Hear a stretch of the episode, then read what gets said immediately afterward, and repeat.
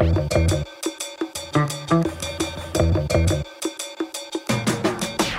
Oekraïne herovert snel terrein op de Russen. Met een indrukwekkend afleidingsmanoeuvre en een onverwacht offensief in het noordoosten van het land konden de Oekraïners in enkele dagen tijd een gebied van 3000 vierkante kilometer terug zien te winnen. Voor sommigen genoeg om te besluiten dat Oekraïne de oorlog aan het winnen is. Anderen wijzen er dan weer op dat Rusland nog steeds een heel groot deel van het land in zijn macht heeft. Wat betekent dit Oekraïnse succes nu echt voor het verdere verloop van de oorlog en wat zal de reactie van Poetin zijn? We vragen het aan Quante, professor krijgsgeschiedenis aan de Koninklijke Militaire Hogeschool in Brussel. Mijn naam is Dries Vermeulen. Dit is duidelijk.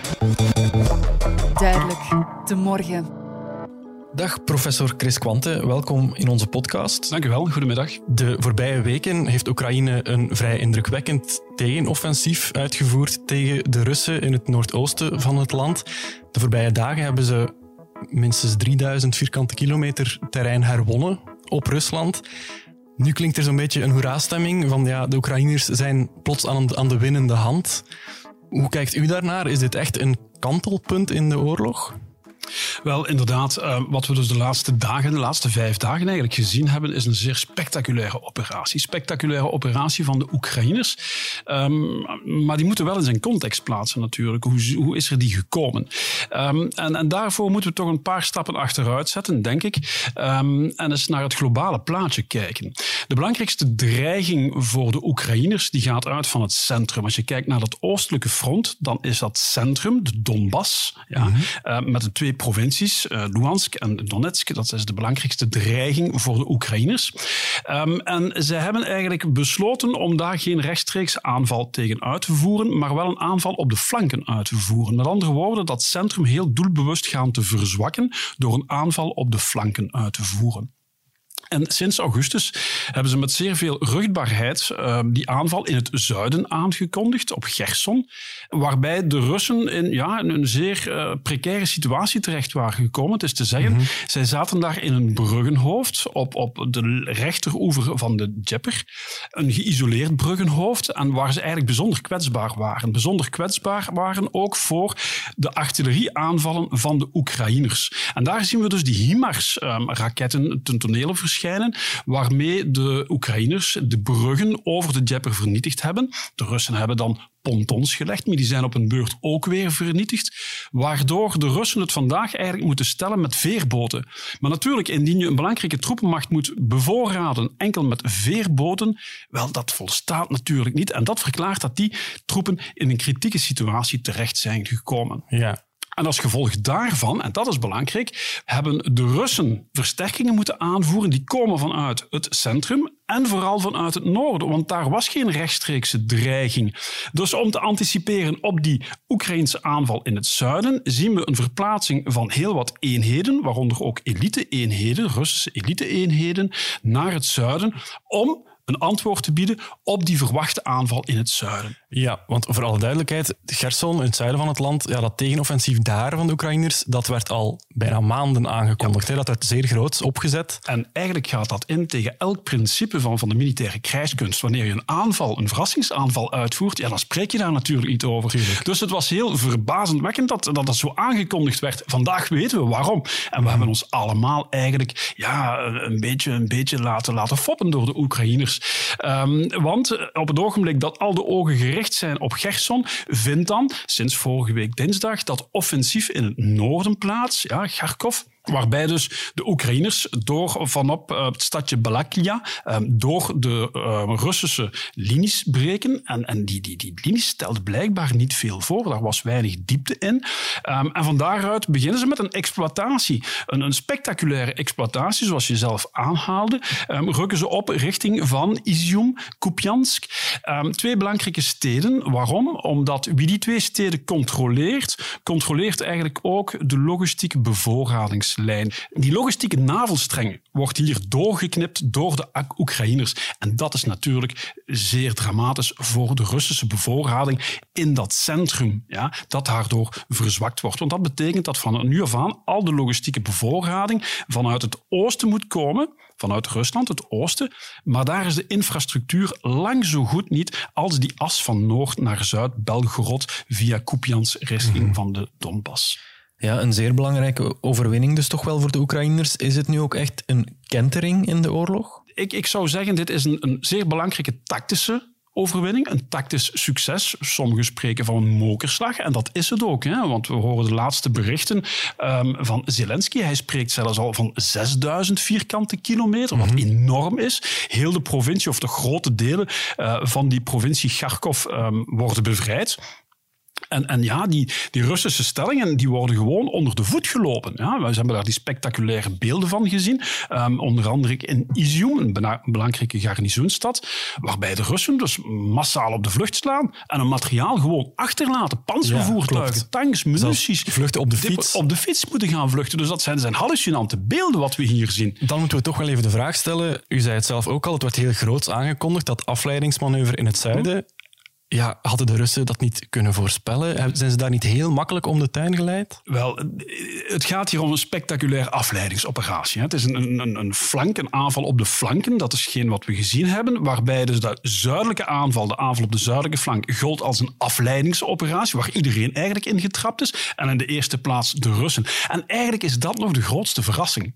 Want die operatie in het noorden kwam als een totale verrassing. Maar de reactie, de houding van de Russen, is voor mij eigenlijk de grootste verrassing Ofwel hebben ze die aanval niet zien aankomen. Wat dan wel heel veel zegt over een inlichtingenapparaat, dat dus absoluut niet naar behoren werkt. Want zo'n aanval, die komt er zomaar niet. Hè? Dat is een resultaat van weken, en ik zou zelfs durven zeggen maanden Mhm. Doorgedreven voorbereiding, troepenconcentraties. Normaal moet je dat snel opmerken met je inlichtingenapparaat. Dat is hier blijkbaar niet gebeurd. Ja, dat zegt veel over dat Russische inlichtingenapparaat. Ofwel hebben de Russen het wel gezien, maar hadden ze gewoon de middelen niet om daar iets tegenover te zetten. En dat zegt dan ook heel veel over die algemene staat van dat Russische leger waarbij we het beeld krijgen dat Russen ja, door een voorraden, door, door, een, door een reserves aan het geraken zijn. En dat beeld wordt eigenlijk enigszins bevestigd door een aantal berichten die we de laatste weken ook vernomen hebben. Namelijk dat de Russen massaal wapens, munitie, raketten, drones moeten aankopen in Noord-Korea, in Iran, toch niet de, de landen met, met de, de, beste reputatie, denk ik, vanuit militair standpunt. Mhm. Dus um, dat beeld wordt daar wel enigszins beperkt, dat de Russen toch wel met een serieus probleem zitten. Ja. Maanden voorbereiding, zegt u, om zo'n indrukwekkend offensief te kunnen uitvoeren.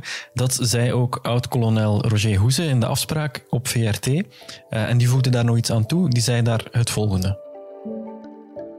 De Verenigde Staten hebben uh, dit offensief op een uh, ja, redelijk actieve manier gesteund. Met inlichtingen natuurlijk. Uh, maar er zelfs een, of er heeft zelfs een wargaming, dus een oefening op kaart, op, op wat men noemt een zandbak, plaatsgevonden. Om alle mogelijke scenario's onder elkaar door te spreken. Kijken wat de risico's zijn, kijken wat de eventuele kosten zijn, kijken wat je nodig hebt.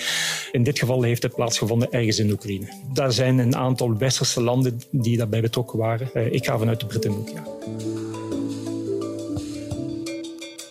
Oud-kolonel Roger Hoeze zegt hier in de afspraak: de Oekraïners hebben voor deze operatie sowieso hulp gekregen van de Amerikanen en waarschijnlijk ook van de Britten. Op welke manier kunnen die geholpen hebben? Hun rol die, die, die spitst zich toe op twee, op twee niveaus, denk ik. Een eerste belangrijke rol is inlichtingenvergaring. De Amerikanen, maar ook de Britten hebben een zeer gedetailleerd beeld over wat er zich afspeelt op het slagveld zelf. En ik denk dat zij inderdaad wel de nodige um, inlichtingen hebben verschaft aan de Oekraïners over die Russische posities in dat noord, op dat noordelijke front. Ja. En dat vergemakkelijkt natuurlijk wel de operaties. Ja. Dat is cruciaal, dat is zeer belangrijk. Twee, um, de Amerikanen, Britten en misschien ook nog andere partners hebben daar ook zonder twijfel een rol gespeeld in de voorbereiding een uh, operatie uitvoeren is één zaak, maar die moet natuurlijk goed voorbereid worden. Um, daar wordt verwezen naar wargaming. Wel, wargaming is, is een courante praktijk. Dat is een normale praktijk in het plannen van militaire operaties. Wat is dat? Wel, daar wordt eigenlijk die operatie voordien op kaart eigenlijk al gesimuleerd. Ja. Um, en waarbij dus iemand, of waarbij een aantal mensen de tegenstander gaan spelen, de Russen, en waarbij wij onze zetten gaan doen en gaan kijken wat dan de tegenzetten is, gaan zijn en hoe gaan we daarop reageren eigenlijk. Ja? En om te kijken of heel onze planning vol, volledig is en om, om te zien of die daarop afgestemd is uiteindelijk. Dus dat is eigenlijk een totaal normaal proces. Um, ja, waar die juist heeft plaatsgevonden, daar ga ik me niet over uitspreken en dat, uh, daar heb ik geen weet van. -hmm. Ja, en we zien dan inderdaad, zoals u al zei, dat het Russische leger daar eigenlijk weinig tegenover kan stellen. Ze, ze gaan lopen, zelfs, uh, ze vluchten zelfs op de fiets. Dat zijn natuurlijk beelden we, hebben het eerder al gezien ook dat bij het gefaalde beleg van Kiev, het, de vertraagde opmars toch in die Donbass. Ja, deze hele oorlog is eigenlijk zeer slecht geweest tot nu toe voor het imago van het Russische leger. Hè? Ja, dat is een van de grote drama's, denk ik, van, van, van deze oorlog. Um, een drama voor dat Russische leger dat tot tot voor um, februari van dit jaar gezien werd als zijde toch wel een, een belangrijke actor waar er tegen moest, mee moest rekening worden gehouden. Um, wat we hier gezien hebben tijdens uh, deze operaties, ja, we zijn nu op dag 201 van de operaties, ja, dat is een opeenstapeling van, van, van, van, van fiasco's. Ja, uh, vanaf de eerste dag eigenlijk tot vandaag de dag. En de vraag is nog maar, um, hoe gaat dit zich vertalen op politiek niveau? Militaire operaties, de uitkomst van een conflict die situeert zich altijd op politiek niveau. En de centrale vraag die ik mij nu stel, en die vele mensen zich stellen, is wat gaan hier de politieke gevolgen van zijn? En dan kijken we natuurlijk naar het Kremlin en meer bepaald naar de persoon van Poetin. Want die komt vandaag natuurlijk wel zwaar onder druk te staan.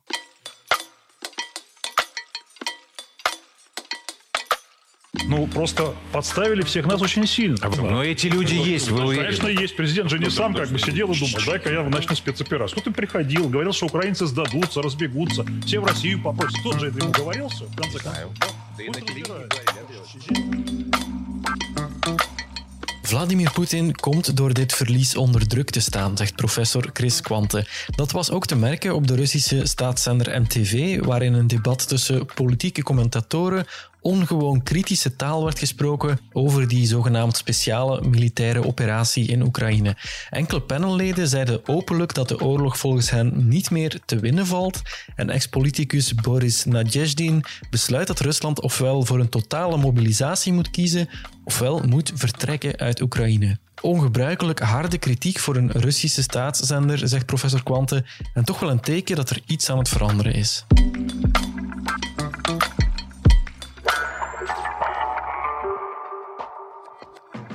Ja, dat was ongezien natuurlijk. Ja, ongezien. Uh, nu, daar bestaan verschillende theorieën over. Sommige theorieën stellen van ja, dit is een soort van ventiel ja, om, om een zeker ongenoegen te kunnen kanaliseren. En dan moet het Kremlin dit niet aankondigen.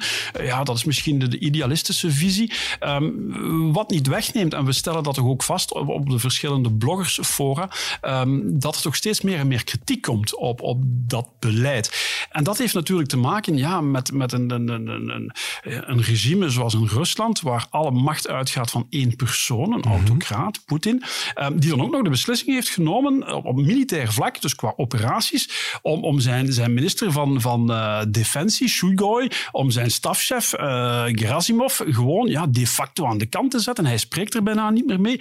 En hij commandeert, hij beveelt quasi letterlijk de commandanten op het terrein. Dus zij rapporteren rechtstreeks naar Poetin. Um, je ziet daar een beetje ja, de parallelisme met de Tweede Wereldoorlog. Hè. Uh, Hitler heeft dat ook gedaan tijdens de campagne in Rusland, toen de zaken zeer, zeer moeilijk uh, draaiden. Wel, hetzelfde zien we hier dus met Poetin. Maar de keerzijde is natuurlijk, wanneer het dan misgaat, ja, dan kijkt iedereen ook wel naar jou. Want jij hebt de zaak aangestuurd natuurlijk. En dat is hetgeen wat nu gebeurt. Mm -hmm. ja. Dus dat keert zich als een boemerang tegen Poetin. En de vraag is maar, is hij nog voldoende sterk uh, om dit te overleven? Ik denk op korte termijn wel. Op langere termijn, ja, dat is natuurlijk uh, de glazen bol. Het is moeilijk om daar uitspraken over te doen. Wat niet wegneemt, dat we toch wel vaststellen dat er steeds meer en meer barsten komen in dat, in dat front van het Kremlin zelf. Niet alleen op het militaire front in Oekraïne, maar ook in dat politieke front in het Kremlin zelf. -hmm. Ja, u, u acht het niet onwaarschijnlijk dat, dat Poetin de steun verliest en misschien ook zijn positie verliest? Wel, dat is natuurlijk een zeer, een zeer moeilijke vraag om daarop te antwoorden. Maar ik denk dat het wel een van de mogelijke scenario's is. En natuurlijk, de centrale vraag daarbij is: wat gaat hij nu doen? Mm -hmm. ja, wat gaat hij nu doen? Het is een tactisch succes. Het is nog geen strategisch succes voor de Oekraïners. Ik bedoel daarmee, dit betekent nog niet het einde van de oorlog. Ja, de Russen controleren nog altijd bijna 20% van het grondgebied, wat toch een enorme hap is in dat grondgebied.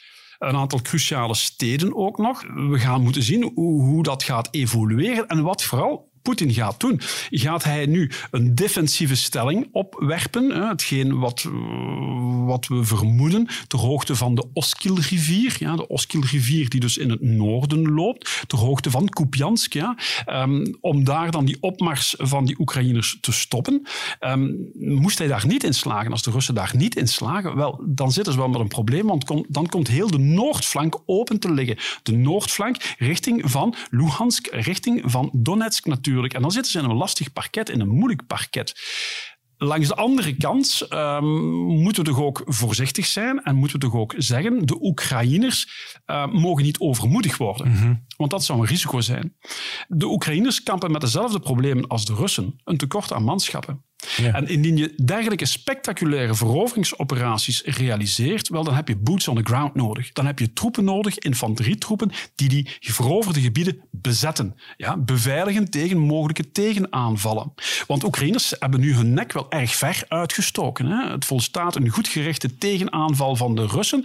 Dat zou wel eens een catastrofale impact kunnen hebben op het Oekraïnse leger ook. Zijn de Russen daar op dit moment toe in staat? Wel, dat is natuurlijk um, niet de verwachting. De Russen het ziet er niet naar uit dat zij de middelen daarvoor hebben. Dus de Oekraïners hebben al veel risico's genomen. Ik ben daarvan overtuigd.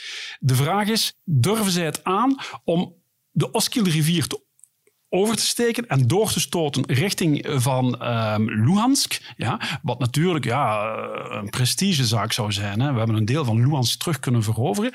Maar dan nemen ze wel een zeer groot risico natuurlijk. Want in Luhansk, de provincie Luhansk, als ook in een deel van Donetsk, zijn de Russische posities wel goed voorbereid. Mhm. Dus het zou, het zou mij logisch lijken, maar ik moet daar zeer voorzichtig zijn natuurlijk, dat de Oekraïners met een dergelijke doorsteekoperatie wachten tot na de winter. De winter, het is te zeggen, vanaf oktober um, is het regenseizoen, doet zijn intrede. Um, de, de zogenaamde Zaporitsas, ja, um, dat, dat zijn de, de hevige herfstregens, waardoor eigenlijk ja, de, de, de het terrein volledig omgevormd wordt tot een modderpoel. En de operaties zich nog beperken tot de grote assen, de wegen, de verharde wegen. Waardoor natuurlijk um, de troepen zeer kwetsbaar worden ook. Ja. ja.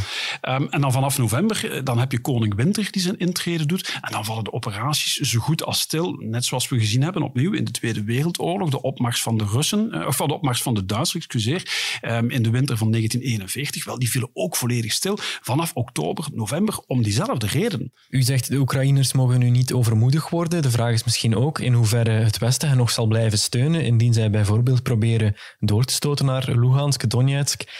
Want ja, als een zwaard van Damocles hangt boven deze oorlog al de hele tijd die nucleaire dreiging, de nucleaire wapens waarover Rusland beschikt, een Vladimir Poetin die met zijn rug tegen de muur wordt geduwd. Ja, moeten we daar ook niet een beetje bang voor zijn? Wel, inderdaad, we zitten hier in een, in een gevaarlijke situatie, maar ik ben er toch van overtuigd. Poetin is een rationele actor. Ja, Rusland is een rationele Mogen we daar zeker van zijn? Um, hij profileert zich zeer graag als zijn een irrationele actor. Maar dat mhm. is natuurlijk het spel um, binnen de nucleaire afschrikking. Het komt erop aan om je te profileren als een irrationele actor om de tegenstander angst in te boezemen. En de westerse wereld, in het bijzonder Europa, um, is, is als ter dood, letterlijk, voor een nucleaire escalatie. Dus dat willen we kost wat kost uh, vermijden. Nu, je moet daar toch eens toch een aantal kanttekeningen bij plaatsen. Het gebruik van een tactisch nucleair wapen, want daar zou het dan over gaan. Inzet van een tactisch nucleair wapen. Um, daar zijn toch ook heel wat risico's aan verbonden voor de Russen. Eén, Poetin, wanneer hij daartoe de beslissing zou nemen, en in extenso heel het Russische establishment, plaatst zich buiten de internationale orde. Dat gaat door niemand aanvaard worden. Dat gaat door niemand aanvaard worden. Hij wordt een paria zal ook als een paria beschouwd worden door de Chinezen. Tot nu toe een zeer belangrijke partner van de Russen. Dus hij moet daar terdege rekening mee houden. Twee, ja, de westerse wereld. We hebben het er juist over gehad. Maar de Amerikanen hebben het ook al laten uitscheiden. In geval van inzet van tactische nucleaire wapens. Wel dat de situatie totaal verandert. En dat de Amerikanen genoodzaakt zijn om te reageren op dat ogenblik. Ja. Dus dan komen we in een ander scenario terecht. En je mag toch ook niet vergeten het gebruiken van een nucleair wapen in het oosten van Oekraïne, of in Oekraïne toekoer. Wel, je gaat het probleem van de fallout hebben, de nucleaire fallout. En die gaat zich naar het westen verplaatsen, maar evenzeer naar het oosten, naar het noorden, naar Rusland. Met andere woorden, de Russische bevolking gaat ook in die klappen delen. Dus ik, persoonlijk denk ik, en hoop ik, ja, ik hoop het, um, dat men toch wel twee keer zal nadenken alvorens zich in een dergelijk avontuur te storten. Nu Oekraïne weer even het initiatief heeft, uh, even de, de overhand lijkt te hebben, is dit een goed moment om nog eens te proberen aan tafel te gaan met het Kremlin?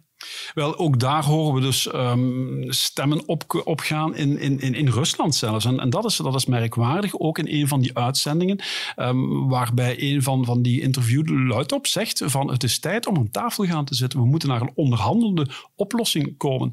Um, ja, ik denk dat de kaarten moeilijk liggen voor Poetin om nu aan tafel gaan te zitten en dan om over onderhandelingen te gaan spreken. Want hij zit nu echt in het defensief. Het momentum zit bij de Oekraïners. Um, en dat vertaalt zich ook naar de onderhandelingstafel. Ja, hij gaat toegevingen moeten doen. En dat ligt natuurlijk psychologisch zeer moeilijk voor de Russen, ook voor Poetin. Hij wil, en dat was een initieel objectief, denk ik, in een sterke positie aan de onderhandelingstafel komen. Dat is totaal mislukt tot nu toe, in mhm. ieder geval. Ja, u zei ook al, de winter komt eraan, dan zal de oorlog noodgedwongen wat stilvallen kan Rusland die periode gebruiken om te hergroeperen en om misschien zelfs eh, een algemene mobilisatie af te kondigen en de troepen op die manier te versterken? Wel, wat ik denk van, van dat, dat Poetin wel degelijk rekent op die winter, uh, maar dan wel om tijd te winnen. Ja. Uh, in de hoop dat hij een, een, mogelijke oplossing naar voren kan brengen. Um, tijd winnen, dat, dat is de belangrijkste factor. Um, tweede aspect, gaat hij um, een algemene mobilisatie afkondigen, waardoor die speciale militaire operatie eigenlijk omgevormd wordt tot een openlijke oorlog? Mm -hmm. ja. Persoonlijk denk ik dat we daar nog niet zijn. Um, en hij heeft dat ook uh, laten weten. Hè? Want als hij dat zou doen, um, ja, dan brengt hij de oorlog naar, naar de huiskamers van de Russen. Dan worden ze rechtstreeks mee geconfronteerd, want dan is er een algemene mobilisatie. Um, en, en dan riskeert hij natuurlijk een exponentiële toename van de onvrede bij de bevolking. Kijkt u eens in uw glazen bol tot slot. Wordt dit nog een zeer lange oorlog? Ziet u dit op een of andere manier aflopen? Wel, ik, mijn persoonlijk aanvoelen is dat dit nog een oorlog is die nog wel een tijdje gaat duren. De Oekraïners um, boeken plaatselijke successen, belangrijke tactische successen. Maar als je op de kaart kijkt, dan zie je dat er nog heel uitgestrekte gebieden te veroveren vallen. Ja? En dan kom je bij, bij, bij de kern, ja, Luhansk, uh, Donetsk en dan vooral ook nog de Krim. Ja? ja. En dat zijn natuurlijk gebieden die de Russen um, zeer moeilijk gaan kunnen afstaan en niet willen afstaan. Dus ik ben ervan overtuigd dat dit een conflict is dat nog langere tijd gaat aanslepen. Um, en als we luisteren naar um, de Amerikaanse minister van Defensie, uh, Austin, um, heeft een verklaring naar de Amerikaanse uh, wapenlobby, de wapenindustrie, heel duidelijk gezegd of gevraagd om de wapenproductie in de VS gevoelig op te drijven in steun van Oekraïne, omdat dit conflict nog jaren gaat duren. Dat zijn de woorden van de Amerikaanse minister van Defensie. Dus ook daar is dat aanvoelen wel heel duidelijk aanwezig. Dus ik denk niet dat we nu op korte termijn naar een, een volledige bevrijding van Oekraïne gaan. Nee, in tegendeel. Het zal nog een conflict zijn dat, waar we nog jaren over gaan spreken, vrees ik. Professor Chris Quanten van de Koninklijke Militaire School, bedankt voor dit zeer boeiende gesprek. Graag gedaan. En zoals steeds bedank ik ook u, beste luisteraar, om erbij te zijn. Hopelijk doet u dat volgende week opnieuw, want donderdag zijn we er weer met een nieuwe aflevering. U kunt die beluisteren via de app van de morgen of via Apple Podcasts, Spotify of Google Podcasts. Vergeet u zich zeker ook niet te abonneren, dan hoeft u geen enkele aflevering te missen. Heel graag tot volgende week. Dit was duidelijk.